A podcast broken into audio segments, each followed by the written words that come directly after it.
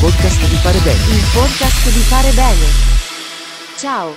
Sei sul podcast di fare bene.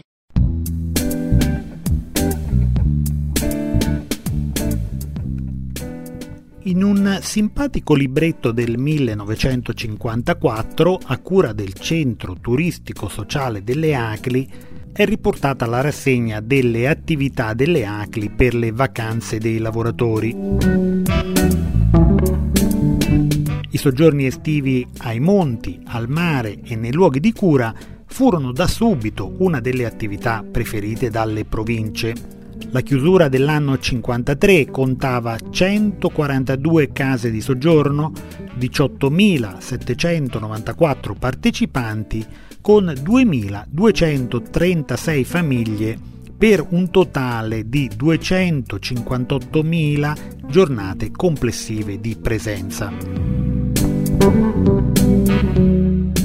I soggiorni estivi delle ACLI hanno rappresentato per decenni una risposta alle esigenze di svago e di riposo di famiglie di ceto popolare, impossibilitate a programmare costosi viaggi o trasferimenti nelle località vacanziere alla moda. Le case per ferie, di cui sopravvivono alcune esperienze, furono promosse negli anni 50 dalle ACLI di tutto il nord Italia, ma anche da quelle di Bologna, Ravenna, Genova, Lucca e Ascoli Piceno. Le ACLI delle origini mostrano nei numeri anche una notevole attività nel settore delle gite, dove province e circoli da subito prendono ad organizzare viaggi di uno o più giorni e anche pellegrinaggi.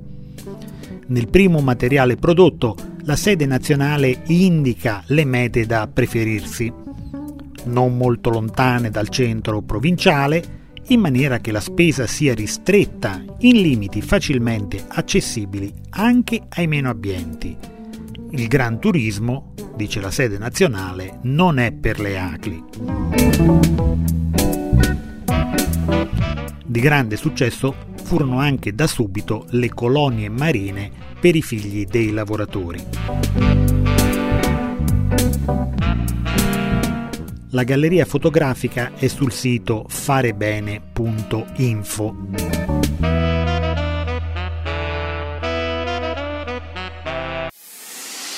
podcast di fare bene. Il podcast di fare bene.